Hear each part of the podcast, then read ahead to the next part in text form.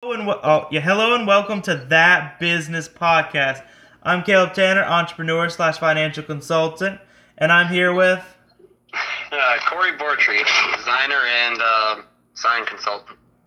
So today, for like for today's episode, I thought it'd be good to kind of like talk about, well, really how we got our clients, and the reason I thought it'd be interesting to talk about is that we did it in very different ways. I think, like most of the the people that you've worked with, if I'm correct, are people that you've met in real life, right? Um, in many cases, oftentimes uh, word of mouth is the best way to kind of uh, you know get people in the sign industry, but it just kind of depends. Yeah, I'm about to say, like for me, it's like um, most people that I've worked with through like you know different business projects or you know now what I'm doing, which is you know financial consulting, are people that I've never met in real life and probably never will meet in real life. You know, it's people that I've met online. Like social media has kind of been the way that I've generated business. Where, I mean, it's like you use social media too, but for you, what I understand, it's more of like people you've met in real life who've connected you with other people, and it's it's kind of like a different method of like marketing, I guess. Yeah, I would I would definitely agree with that. Again, most most of the stuff we do is going to be word of mouth. Um, somebody walks in, somebody comes in for a quote. Uh, I actually had this whole conversation with uh, with someone the other day that said we need to we need to make sure that you know we're you know showing these people all this presentation and stuff. And I'm like, well, if they don't need a sign, why'd they come to the sign shop? Yeah, I say obviously if they walk into your thing of business, they have to expect to be sold to. Well, that's the thing. It's like, listen, you know what you want. I know you want something, so why not? Why don't you not? Why don't you not ask me to like give you a uh, catalog? And why not you actually tell me what you want and I can price that? Like there has been this, I have, had this case before where, you know, that that happens. Now sometimes it's because the client doesn't know what they want. That that's where it can get a little interesting because that's where um, that's where we actually really shine as the business because um, a lot of what you're paying for from the sign shop is not so much the sign or even the business cards or anything like that. You're paying for the risk. You're you're paying for the lack of risk on your part, and you're paying for us to take the risk, and you're paying for us to use our competence to your advantage. Um, you know, the other day something went wrong and a business card came printed upside down. oh if wow. through someone else, or if somebody had gone online and handled it themselves, they would have been just out of luck. That's how those businesses work. Is look, if you print something wrong, it's your fault. You signed a paper and approved it. Well, I looked at I looked at that and I said, oh, okay, yeah, and we handled that, and the customer walked away happy with the business cards because they paid you know, up front a little bit more than they could probably find online somewhere. But the thing is, I did all the work for it, and I took the risk, and I ate it a little bit whenever um, I the mistake was made on our part. So when people are kind of coming into the sign shop and just expecting kind of be helped like that, then our kind of way we build that relationship is via just showing competence and able to actually have those conversations and build those relationships up personally. I say that's really interesting.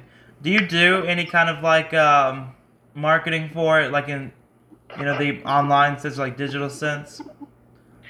Honestly, because the nature of the business is the way it is, um, the business has grown to the point that it's at, which I, I think we're we're on track to do one and a half million this year. Yeah. It's all been via word of mouth and just you know location and uh, having a couple articles in the newspaper about us over time. But like it's almost all, um, it's almost all organic. That's amazing. Well, especially in like the, you know, location, everything too. There's only, isn't like two other like sign shops would be like your competition? So yeah, you have um, you have Bean Signs, which I can't say anything bad about them. They're great guys. They all do good work, and uh, we compete with them a lot. They like doing a lot of fleet graphics and stuff, which is something we've been doing more of. So they're definitely you know our strongest competition, and we you know we enjoy them. We don't. You know, there's plenty of business to go around, so we try and you know keep everything friendly. We try and you know have conversations with them. Obviously, in our case and in his case, we're always watching each other because we don't want to be caught surprised. But um, in general, those are t- it's Stone Tree Signs and Bean Signs in Asheboro, and those are the two big names in Randolph County. And then there's a third one called Signs by Mike. Yeah. And again, nothing against those guys. Um, they charge really, really low though. Like they effectively lowball everything. Is that the kind of like business plan, just like undercut the market?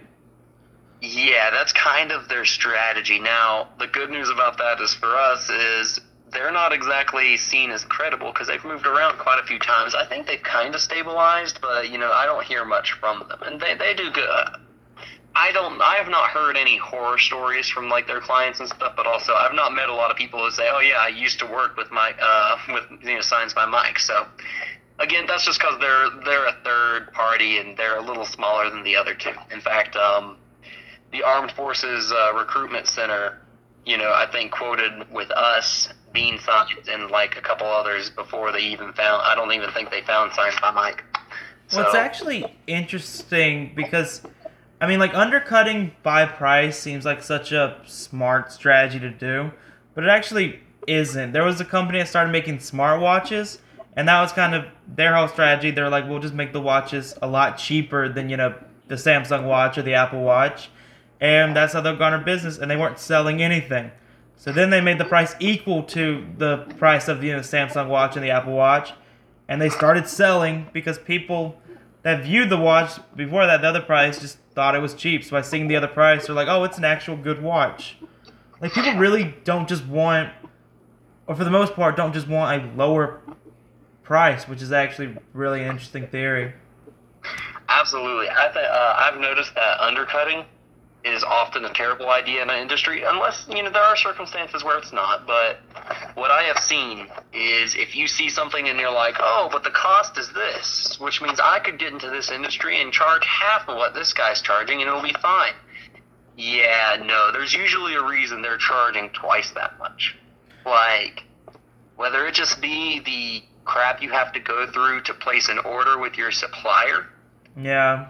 To maybe you're actually just having to charge a little more in case something does come printed upside down. Like there's things where you have to hedge your bets, and not to mention you have to pay for a company's rent. You have to pay for employees. There are things where you might not notice on the top hand. Also, if you're paying an employee fifteen dollars an hour legally and they're on payroll, you're paying more than fifteen dollars an hour for that employee because you have to have insurance on them. You have to have quite That's a true. bit extra fees on that. So whenever people say, "Oh, well, you know, I'm only getting this much an hour," man, my boss is actually stealing a lot from me and everything. It's yeah, they don't understand how much overhead there is. Like, um, that's true. They complain about salary, but also have like health insurance, 401k matching.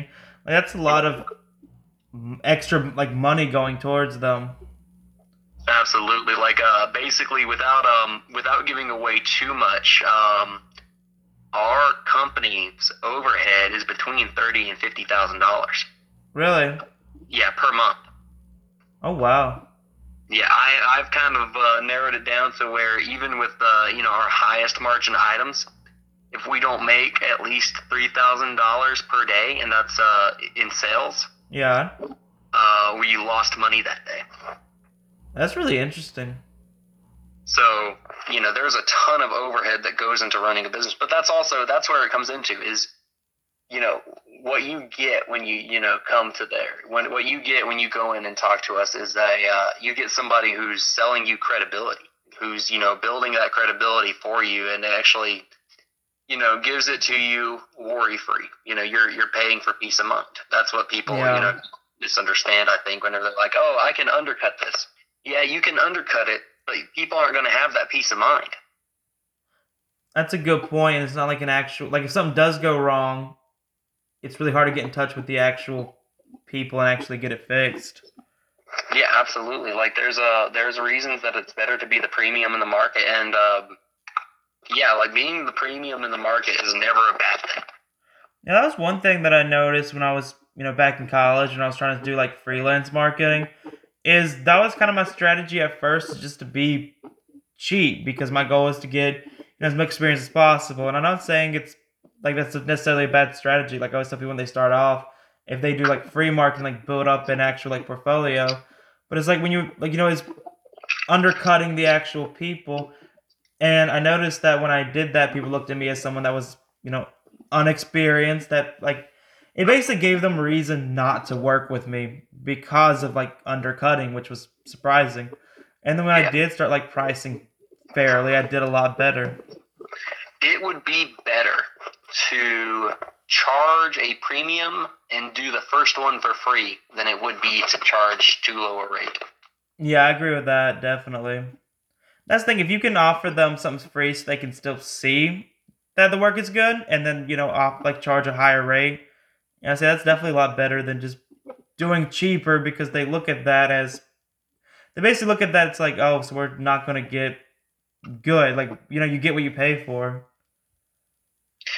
Yeah, no, absolutely. It's um yeah, what you pay for, you know, is really in there and it goes into that is if you're charging too little, you are um not you're not you're not going to actually have that credibility that you need to be able to grow a business.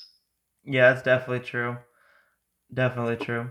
I say the way I got clients myself was a lot different than you know how you do it.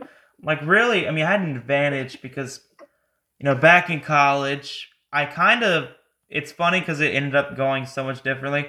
But I originally started a blog because I wanted to compete with Forbes and Business Insider and write about business news. Now that was my whole entire strategy and that's what I did at first. Like if you look at my early blog posts, it was all what was currently happening with the business world.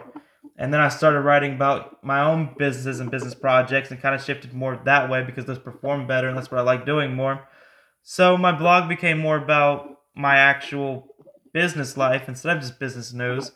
But I basically built social medias around that blog and my business life.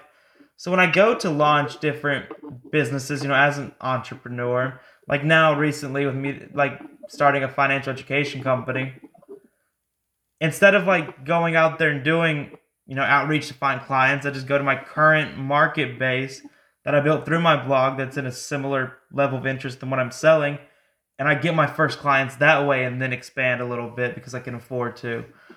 But it's interesting like the kind of difference. Like all of my clients are people that well for the most part are people that I've never met in real life and probably never will.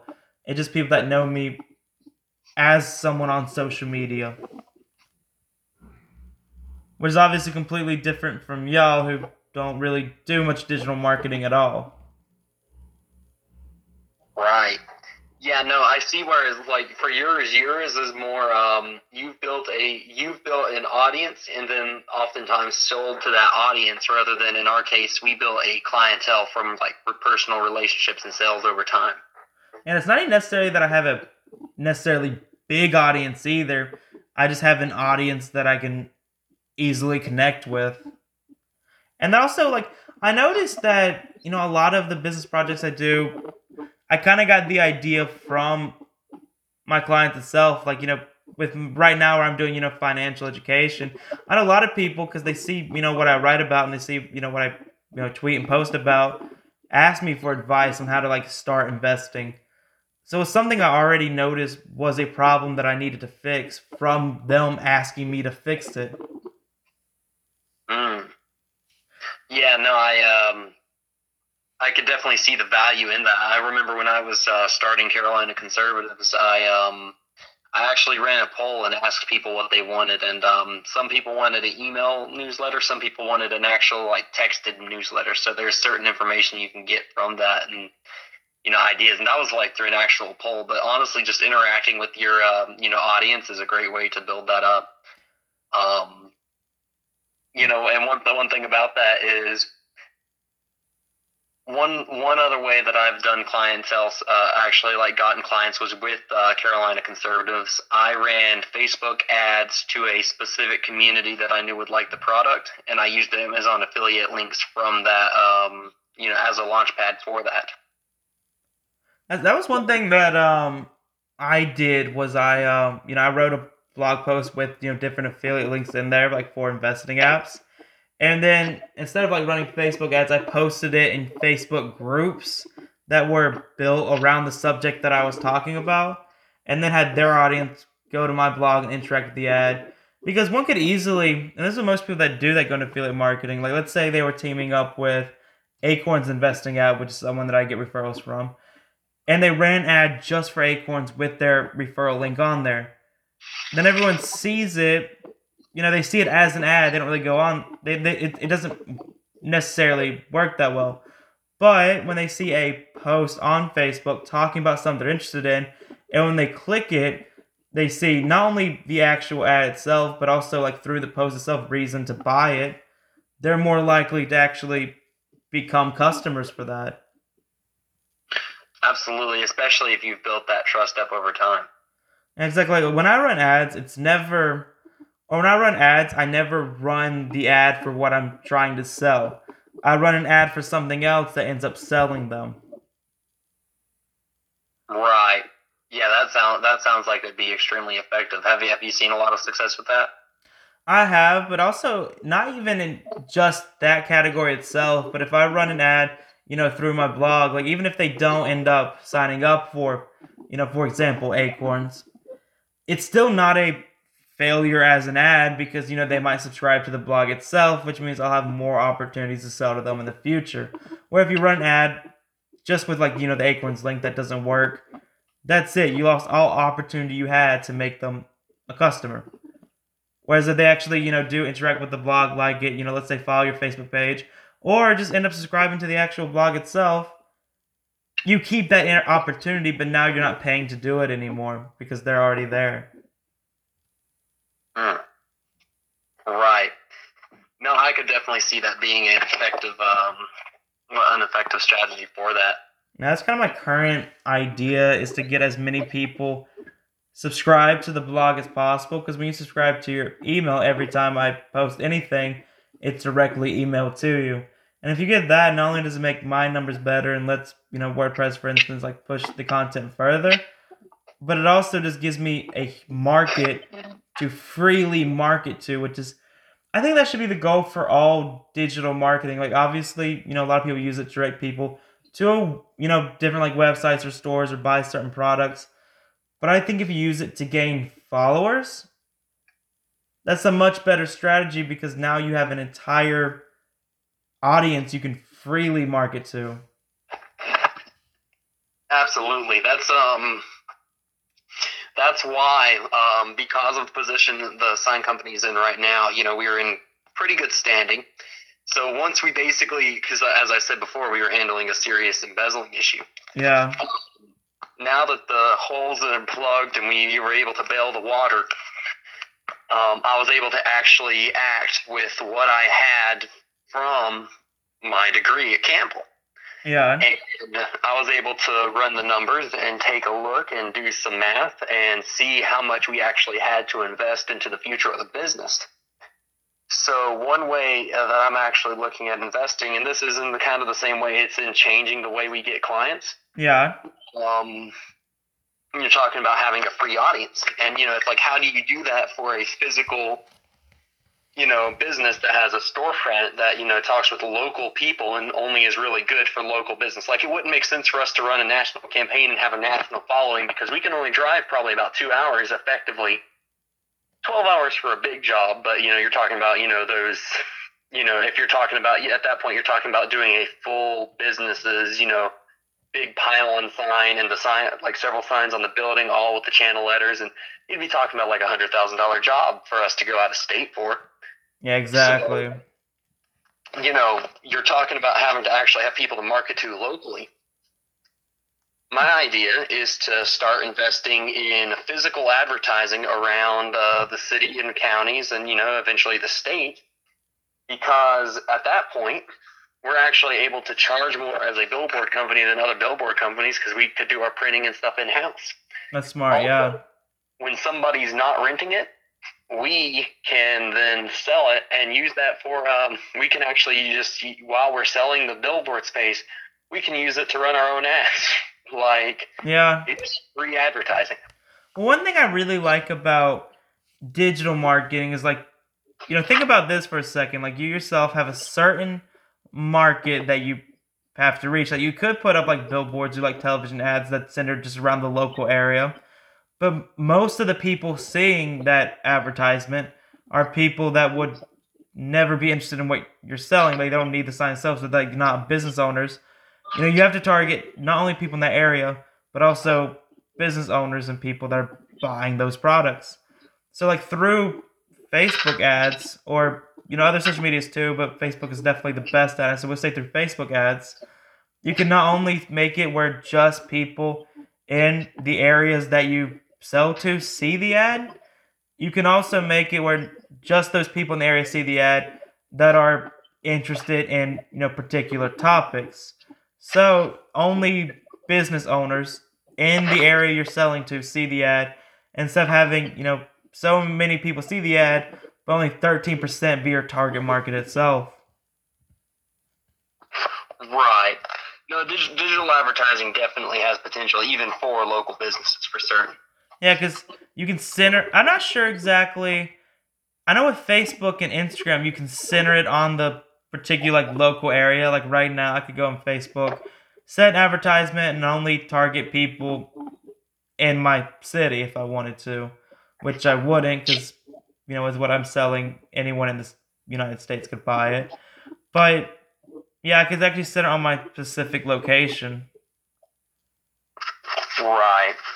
Now, uh, and something about that, by the way, in talking with um, a local somebody I was talking with about the sheriff's race, um, talking about you know what we could do to kind of combine stuff together. Um, we now have the ability because more people, especially even even older people, have switched to streaming services like um, oh, I forget. I think it's called Sling TV. is actually really big among the older generations. Yeah, that's probably right.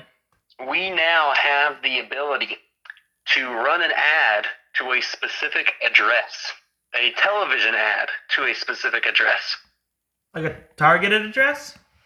Yeah, like I give somebody an address and run the ad. Now, first of all, I think that that is a completely untapped market for pranks. Definitely, yeah. I would love to do that. you know, just imagine, you know, you're you're sitting there and the TV just says your name. no, I would love that. I wonder. I wonder how expensive that would be, like targeting a Pacific House like that. That I could not tell you. I can tell you that it changes by the market. For example, um, it's more expensive to target people who are in HVAC than it is to target people, say, in um, who have an interest in blacksmith because there's more people who are going to need air conditioning repair. So that market of people actually costs way more for the ad time. Interesting. Mm-hmm. That's why also political advertising gets extremely expensive up to the elections on television. But oh, that I makes sense though. The actual cost per hit is for address targeted, um, address targeted um, positions. Although I could give you the uh, advertisement um, guy's name off air. Okay, that'd be definitely be beneficial. That also like would be beneficial to you know you as well. You know with the sign shop because you could find out who the actual like specific business owners that you want to do like signage for. You could easily find their address online and specific ads just for them. But also make it seem like it's an actual like television campaign. Oh, really absolutely. is just for that one address.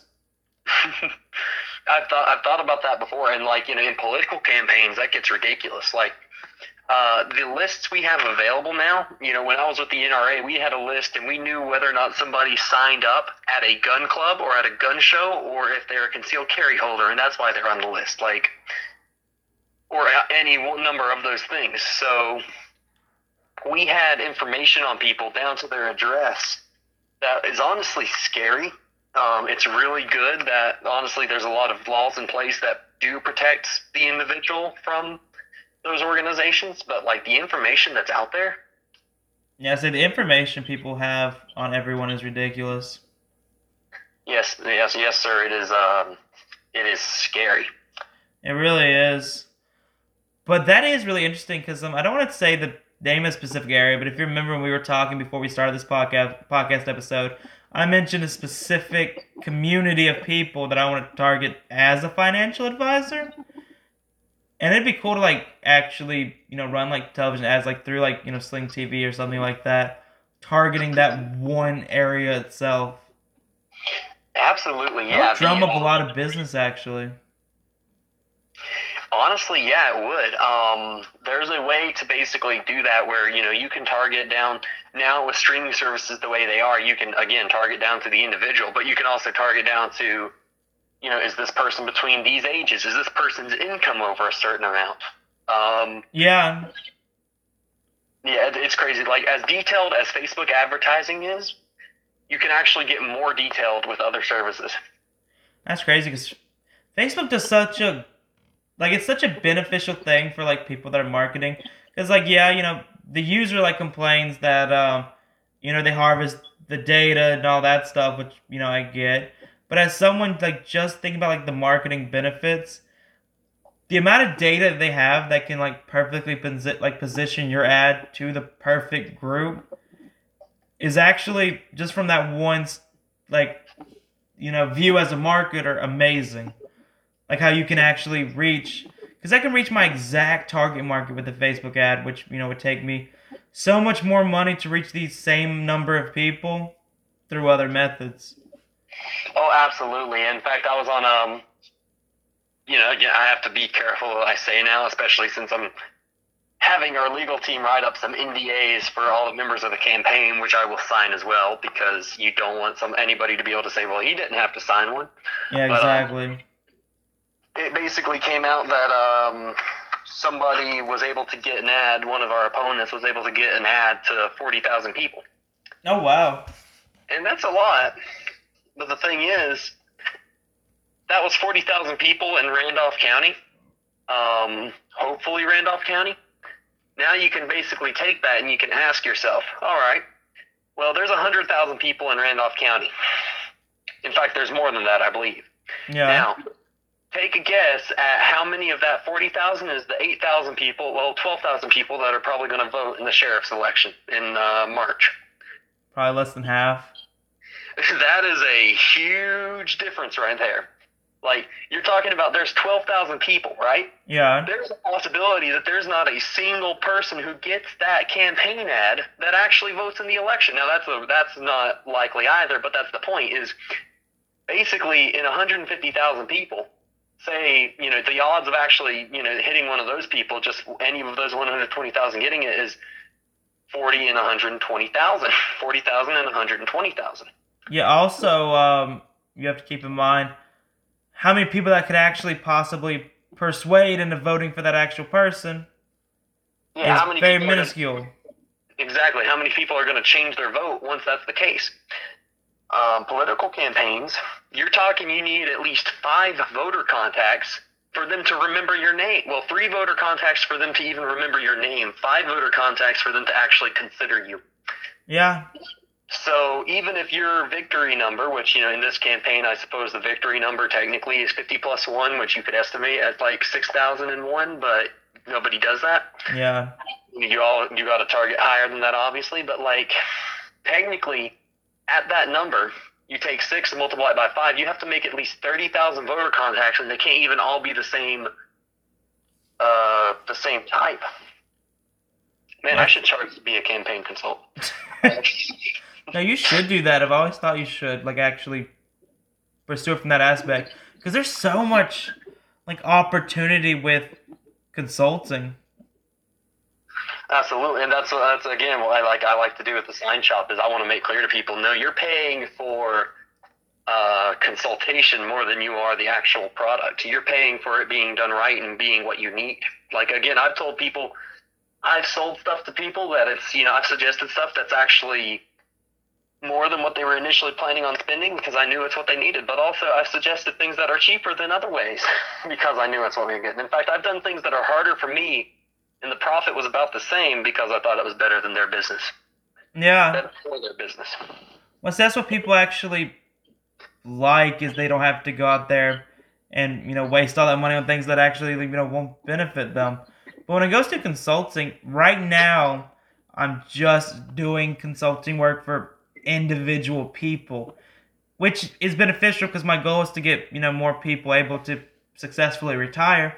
But I also think it'd be interesting to go up to businesses themselves and consult them on their fan- like finances and like managing the actual like business. But also like insurance companies is something that jumps out of me. Like advising insurance companies on how to like manage their flow and increase that method of revenue, I think would be so much fun to actually go do. Absolutely. I say reading um well it was actually it was based off of the book called The Snowball, but I listened to a podcast series about, you know, Warren Buffett and the amount of opportunity that he had to grow because of all the flow insurance companies have was amazing. And being able to like advise that, that's where there's such a huge opportunity for that.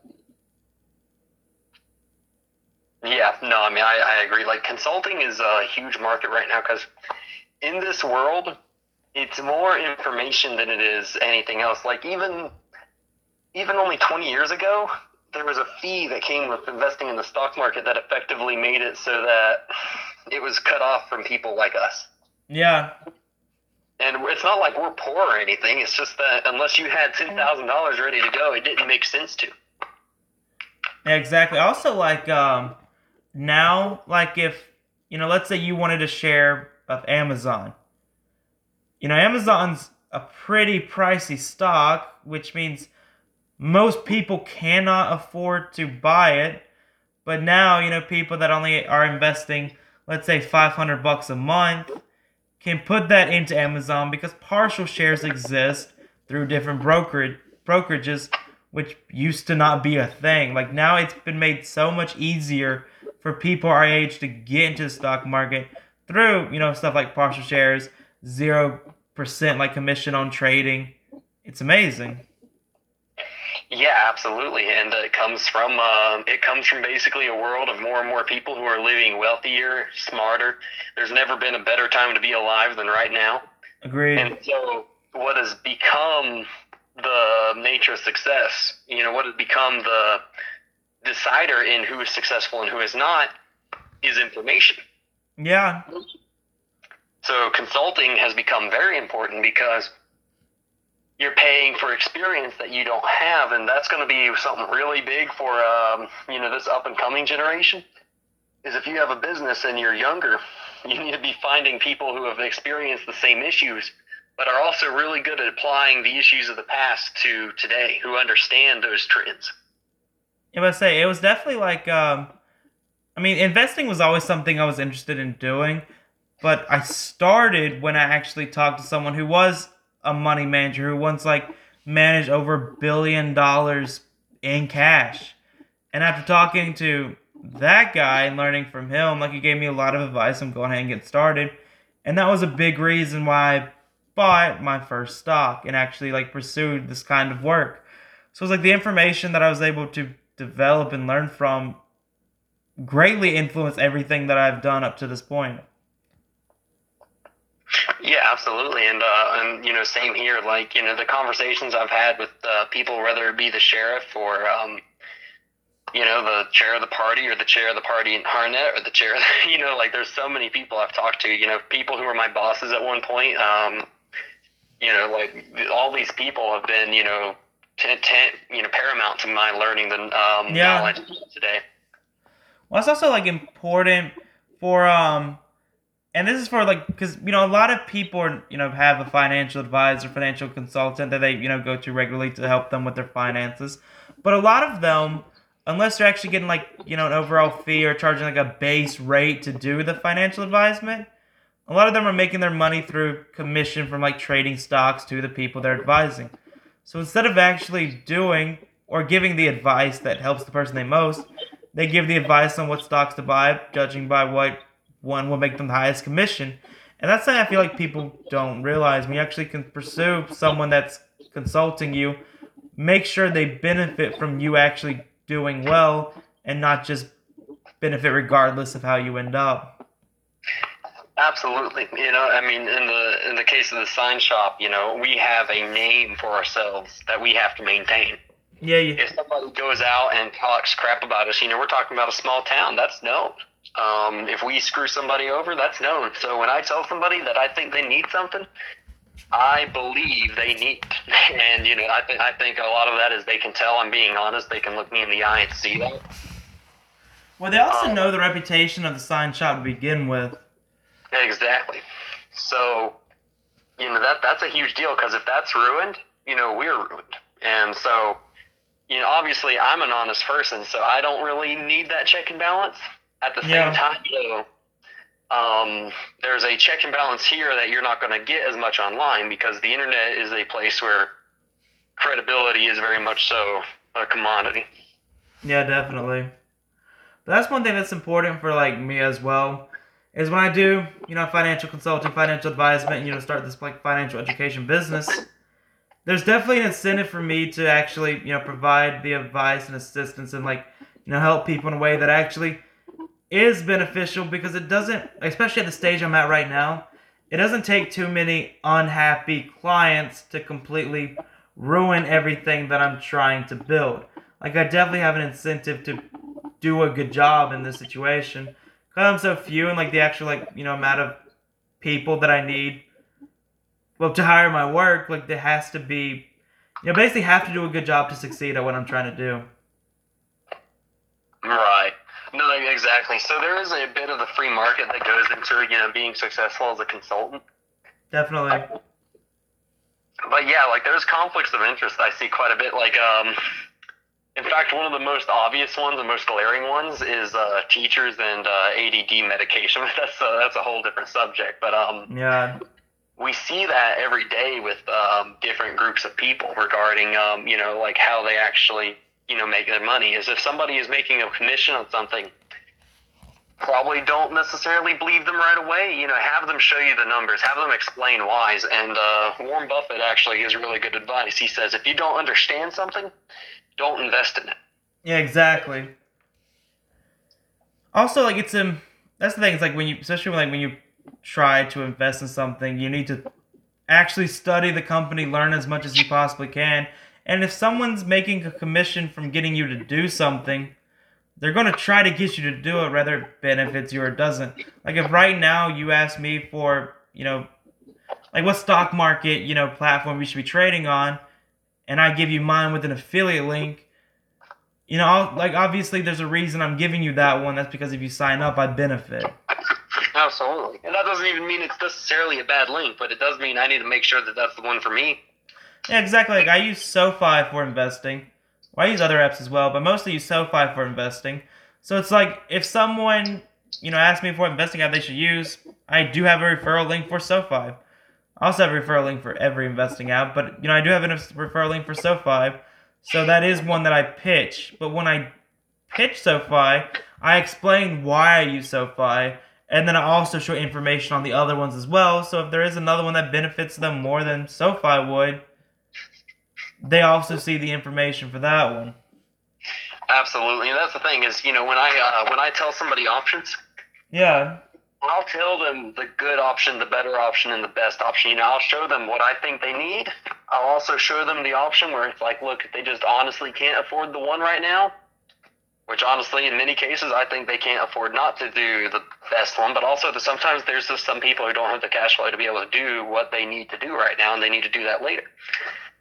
So, you know, I show them, you know, their options and everything. I make sure they understand what they're going to pay for every one of those options, and I want to make sure they understand what the return on investment is going to be.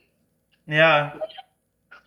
I say I get that. A, I say I especially get that because there is sometimes when I know one thing would benefit them a lot more than the other, but they just don't have the means to actually do so, which is always sad to see. Or even if they not, like, it's not even that they don't have the means; they don't think they have the means to do so. But that's the thing; you got to get them in what actually fits their budget. Yeah, absolutely. Like, um, you know, there's just a case where, you know, you have to vet them for, you know, what you need to suggest for them as well. You know, some some people it actually is going to be helpful to give them the little bit of advice rather than the, you know, the big the big one. I say like at the campground I sell at, there's been a lot of times where it's like I laid out, you know, the different options that they have. And there was definitely one that fits their need way better than the other ones, but they just can't afford to do it. Yep. No, I've, I've seen that as well. You know, I mean, honestly, almost every service business needs a uh, full wrap on their car. Um, it makes them noticeable. So if you're uh, like, if you're actually out, you know, if you're a mowing company and you have a full wrap on your vehicle, you are noticed. People will see you. It's easy, you know, it's eye catching. You'll get more business from local areas, which is really good because service businesses often make money by having a route or, you know, a route that they go and do the service everywhere. So it's really important. And also establishes you as a brand to begin with. I mean, me and you both know branding is everything. If you can create a brand that people know and associate with a different thing, like especially if you're doing like a lawn care business, you want that every time someone in that area looks at their grass, they think of your business. Like when someone's like, "Hey, you need to mow your your yard," you think of the business themselves, and the only way you can do that is by achieving a level of branding and by having you know a wrap car that people actually see and puts that brand name in their head. That's the name they go to when they look at their grass the next time. Yeah, absolutely. Um, you know, one one group of guys that I'm doing stuff for is actually a, a certain wrap I've designed, and um, they they are actually building a fleet. Yeah. And the way they actually make business is uh, they you they get the first person who looked for a plumber, right? They use a they use an app for that, and then once they go do the first amount of work, they're in an area that's likely to have a lot of problems because the way neighborhoods are built, all the houses were built at a certain time so if one of them starts having plumbing problems, all of them are due to have those same problems. That's interesting. So having a good wrap on the vehicle is extremely important to being able to actually build the revenue you need from each one of those neighborhoods. Yeah, because they're each having that problem right then, and they see you in their neighborhood working. They see the brand name. It's amazing. Exactly. Like you're not, and if your neighbor speaks well of you, you know, if their neighbor speaks well of you at that point, you're not they're not going to call anybody else but you. Yeah, exactly. Because they actually there'd be no reason to. They know that you're the one who does the good job. They know the one they know that you're the one who actually fixed the problem in their neighborhood. You're obviously it, it makes no sense to go to anyone else at that point. Yeah, absolutely. And that's what I'm hoping happens for me with like you know financial advisement consulting, is that when I go to people and help them, you know, build a budget, like learn to invest and like save for retirement, that when other people voice those same concerns, they instantly well they instantly bring me up because they know what I did for them. Which I mean this thing is it's not like um yes, I do have, you know, obviously a certain target market, but there are very few people who cannot benefit from learning how to invest and actually build wealth to retire off of. So that is something that people do voice problems for quite a bit. And by getting word of mouth, like happy clients, it makes sense that's going to be a, a key factor in my growth. Absolutely. So, um, yeah, honestly, like what we what we talked about today is uh, even though like we kind of have some different ways that we've gotten clients and stuff, there really seems to be kind of just two ways of that, and that is uh, clients that you seeked out and clients that seeks you out. Exactly. And here's the thing that I noticed. I actually noticed this from doing this podcast episode. We have different, or we basically did different tactics to build our initial client base. I did a more digital sense. You did a more, you know, traditional, like you know, organic sense. But one thing we do have in common is the way we kept getting clients, which was by, well, doing a good job and having that word of mouth association. So we did different things to get our first clients, but the reason we keep getting clients is the same way. Absolutely, and you got to keep in mind the sign shops clients were got like the initial base of clients were actually built. This the business was started in 1997, so we have converted into the digital world from there. In fact, there's uh, several occasions where there's a reason that we went from being you know nothing to kind of uh, you know one of the biggest ones in the area, yeah. and that was via making the right decisions based on um, you know the new technologies at the time. Because the sign industry, as we know it, is actually fairly new, and um, you know we actually made the bet on the right printer at the right time. Uh, the former biggest guy in town closed down because at the same time that we got our printer, he paid for a hundred and something thousand dollar monster that ended up outdated in a couple years. And it got to the point when in 08 hit, he could not actually do the cheap signs. Oh, wow. He ended up having to sell off because he lost his major clients because he wasn't able to actually fulfill the needs at the time because he had invested too much into a piece of equipment that became outdated. And um, same with the other company that we ended up buying out because at that time it was Signs and Designs, Bean Signs, and um, Stone Tree Signs and uh, Able Custom Signs. Well, Able Custom Signs slowly shrunk, and we ended up buying up what was less of them. Which honestly, the best thing we got from them was the employees. Um, but their the reason they failed was they made a bet on something called a flatbed printer, which for this basically again it came back to that technology wasn't ready at the price point they got it, and it broke down on them so much that they ended up having to pay us for signs in many cases. so we ended up, you know, effectively buying them out eventually because eventually, you know, the owner just got tired of handling it. Um, so Stone Tree Signs really just was better at actually like innovating, keeping up with like the current market trends. Absolutely. Honestly, I think it, uh, it goes back to um, uh, my parents, my, my mom especially. It's like whenever it came to business, for whatever reason, her gut feeling on the technology she was looking at was always right. So she made a bet on the right thing several times at several key points in the industry that's grown our business to. I think we're set to do one and a half million this year. That's really good.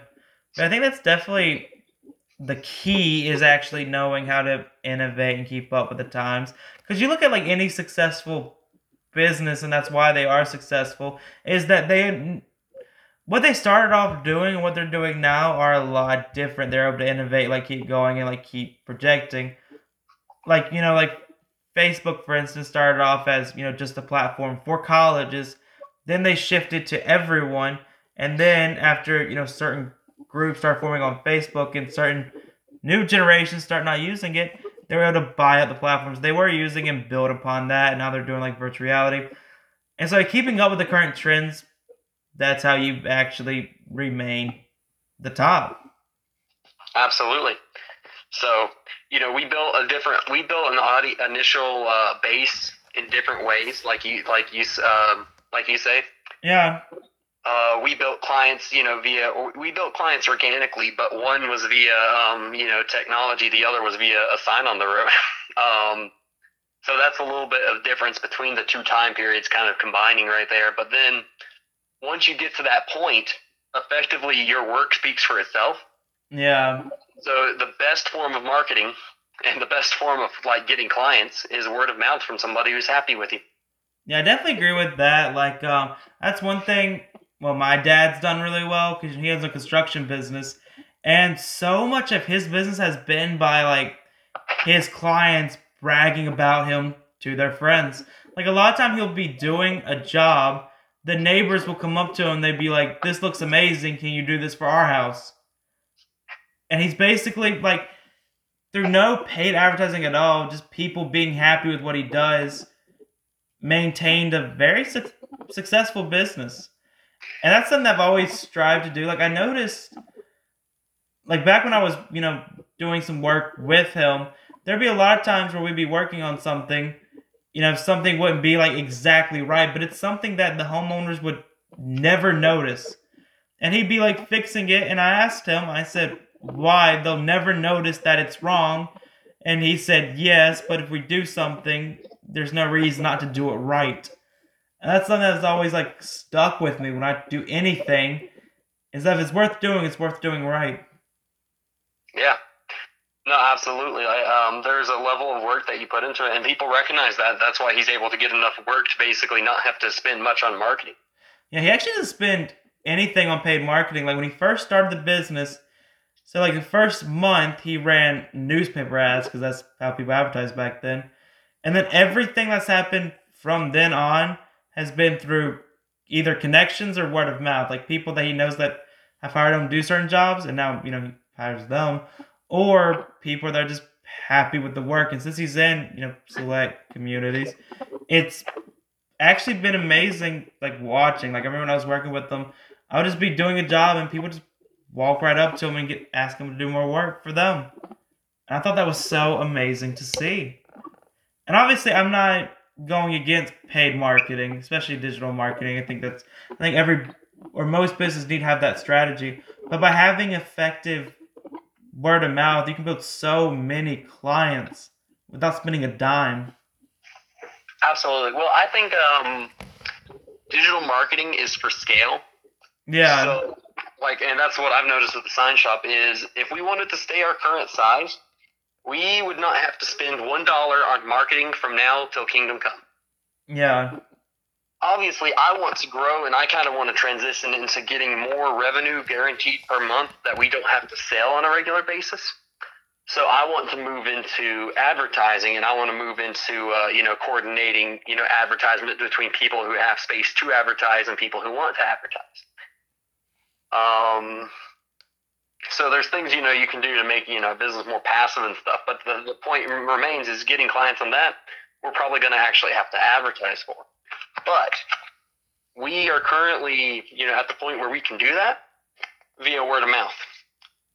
Yeah, I that's kind of how my dad's progress done. Where he's been able to scale through word of mouth. I do think that advertising, especially like through digital marketing, allows you to reach a certain customer base that you would have never otherwise been allowed to reach. And I definitely do believe that, you know, if you're trying to massively grow the business, reaching these communities that you would never be able to reach through other organic methods is important. But I also do think that um, I, I do think organic marketing is a lot harder, but also extremely beneficial, especially for people that are you know starting businesses while in school and don't necessarily have much money to actually use for advertising. Because when I was first starting my blogs, I had no money to do any digital marketing marketing with at all. But instead, I went to you know let's say like Facebook ads. I couldn't run Facebook ads, but I could go to Facebook groups built around topics that I was writing about and market my blog through that. Obviously, not in a you know spammy sense, but more of like interacting with the community, letting people know who I am, and then showing them my blog. And that's really was huge for how I got started. Right. No, I, I could definitely see that being um again successful. Yeah, again, you should like you know obviously advertising is extremely important, but there are so many ways to organically market and get people interested in what you're doing without spending a dime doing so. Absolutely, absolutely, and there's there is a point again, like where um, basically getting new clients via marketing and via digital marketing and stuff should be more for actually growing your business. So it's like you've figured out your proof of concept, you've gotten a certain amount of revenue coming in, you know, monthly. You have you know an extra amount of money there, yeah, and you have a process that is scalable. And then once you have the process that's scalable, that's where you actually want to go heavily into marketing because even if you lose in the short term, like even if you're at a negative for it, it pays off in the long run and you'll see a lot of growth. That's actually what Jeff Bezos did to build Amazon. And obviously that was, you know, very successful. yes, yes, Amazon is um quite. Yeah, they're they're they're they're doing well. But I also think it's important to um get as much from your current customer base as possible. And what I mean by that is find ways to grow through them organically. There was one guy who, you know, I heard the story, and he started a restaurant. And what he did was when people would go into the restaurant, he'd offer them a free Coke if they liked his Facebook page. And of course, they all did because it takes two seconds and get a free drink, which, you know, cost him like a few cents each time.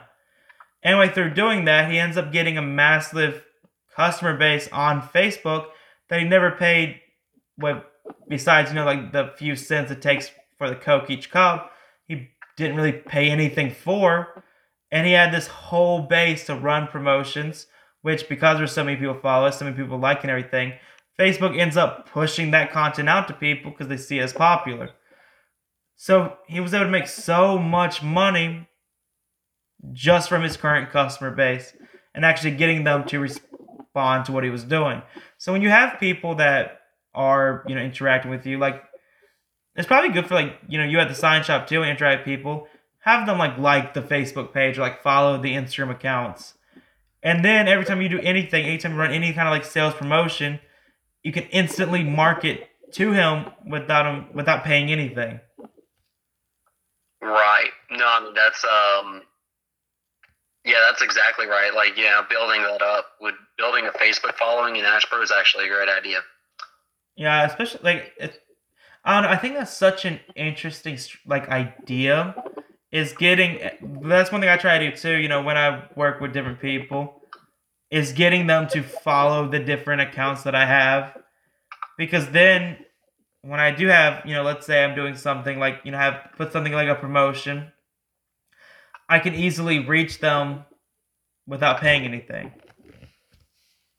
Like finding ways to like cheaply market I think it's pretty important because you can scale with by spending as little as possible, really.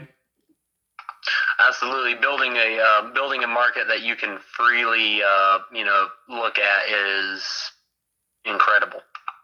Yeah, so that's what I noticed. A lot of, um, or not really VCs, but people that own rolling funds are doing. Like, there a lot of times you see like a um, social media star now starting a rolling fund, and then when they invest in you know the products instead of doing the traditional marketing sense they just market them to their current followers without paying anything and then blow up their valuations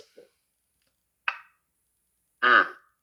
that's one thing kevin o'leary was actually like talking about that is that so like if i was raising money you know for a business i was starting and i go to a vc and i go to kevin o'leary kevin o'leary can get far more equity in my company than the VC could because Kevin O'Leary has millions of followers he can get to buy my products, which is worth so that means his money is worth way more than most VC's money.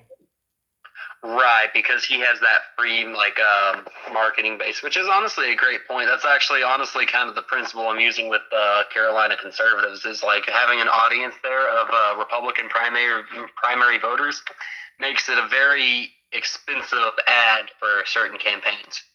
Yeah, exactly. Like think about it. If someone's running, you know, in North Carolina and you have, you know, their voter base actually like following your Facebook page, they can essentially just pay you for an ad without having to run, you know, Facebook ads targeting everyone because they're all right there. So instead of doing like a huge marketing campaign, they can just go to you.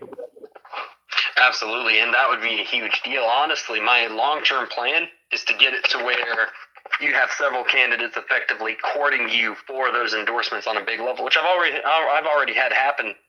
Like we have like 600 followers. I've already had that happen with some you know lower, smaller candidates because an endorsement is something from an official source regarding how big it is. It makes your campaign official. So I've already had some, some smaller groups reach out and ask for endorsements it also sounds good too for the people that are actually considering voting because we hear like person that is running was endorsed, you know, by a you know follow news aggregator. It brings credibility. Yeah, absolutely. Like um cred- the credibility of being on that source at resource and everything is awesome. Which uh, again, I'm not going to directly sell uh, endorsements, but at the same time, selling ad space and then actually having a chance to talk to the candidates. There's also a certain amount of power that goes into that, where a candidate would potentially change their opinion on one or two issues if they thought it would be more likely to get um, you know, our endorsement, which could very well be the difference between having a candidate who comes on who's pro, you know, certain things I don't like, or anti certain thing, thing certain things I don't like. Well, I don't know if you considered this aspect, but with you know conservatives usually being a typical you know older audience, North Carolina companies that are targeting that specific market. So not even companies have anything to do with politics itself just companies targeting, you know, an older market in North Carolina could run ads through you that have nothing to do with politics at all and pay you to run their ads because you have their target market. Oh, absolutely. I mean, uh, an audience is a uh, an audience is an amazing thing because you can help the audience. You're helping the audience, but it's also uh, you're also able to use that as a, a reason for companies to pay you to be able to get to them. I would say in today's world, having an audience is so valuable. If you can, and I always tell people, if you can, if there's anything that you like and are passionate about, if you can start like a blog, YouTube channel, anything at all for that, and so something you already enjoy doing and build an audience through that, you can set your up, yeah, you can set yourself up financially forever, really. Like if you can just build that audience, you have a business. Absolutely. And that's one thing I always like. I always tell everyone that you know talks about you know starting a business but not having the funds to do so. All one has to like if, if anyone wants to learn marketing, the best way to learn marketing is to market. And if you want to market something, literally just make a website built around something that you're interested in already. Put a blog on there and write about the things that you're interested in, or create YouTube videos, anything. And by yeah. doing that, market the actual website and there you have a business. No, absolutely. Like that's the thing is building up that um building up that you know audience and everything. And um honestly, it, it's like this. Even if you start tomorrow and you don't know a lot about the subject, it's okay to actually just document yourself learning about the subject. If in fact one of our first episodes we were like, well, I don't, I don't think LinkedIn is anywhere close on that list of being one of the best social medias. And we actually found out it's something like, wasn't it a 1.2 billion dollar value or something? I, I love how, I love how the LinkedIn video, or not video, I love that the LinkedIn podcast episode was completely accidental. because neither, like, we were both started the episode with a completely different opinion than where we ended up at the end.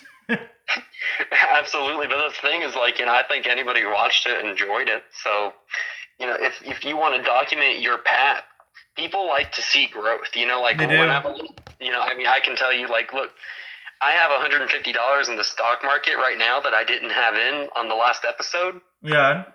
And you know, look, in a couple months that'll be more, in a couple months that'll hopefully be even more. So like, it's you know, you're watching a personal growth, and people love to see that personal growth. Yeah, say if they can get caught up in the story, they'll start rooting for you. And when they start rooting for you, when you do, you know, start different projects, they have an incentive to actually financially benefit you because they want you to succeed, so they'll be more willing to actually help that way. Yeah, absolutely. Um, building building that audience, building an audience like that, and then again, that's that's your core supporters that's your um that is your base that's gonna like lead follow you into other aspects other opportunities other um you know building that clientele and that's the core that's gonna follow you everywhere I say I think we pretty well you know covered the topic is there any final thoughts that you have on this honestly uh no I'd say that went pretty well I um like say it's like you know the big one is uh organically you know helping people um, there's no, there's nothing you can do better than that. But as far as actually getting people there in the first place, um, you know, getting people via, you know, other, you know, ads, whether that be physical, a sign on the road, or um, digital advertising. I guess my final thoughts would be make something, try to get as many people to see it as possible by spending as little as possible. And then when you make money from it, invest as much as you can into growing that. And that is how you can actually build something. Absolutely. You know, once you get a self-sufficient audience, you know, you're you're in the clear. As I know that was kind of like a quick summer best thing. If you can build something and gain a following around it, you'll be set for life. Absolutely. Anyway, as always, you can follow me on social media at CWT Business. You can follow Corey at uh, Bortree Corey uh, on Twitter at at, Cor- at Bortree Corey because I lost the initial Twitter account handle. so yeah, that that kind of sucks. Also, Carolina Conservatives on face- Facebook. Go and uh, leave us a like there. We love the support, and uh, we're growing every day. All right, thank y'all for listening. We'll see you next time.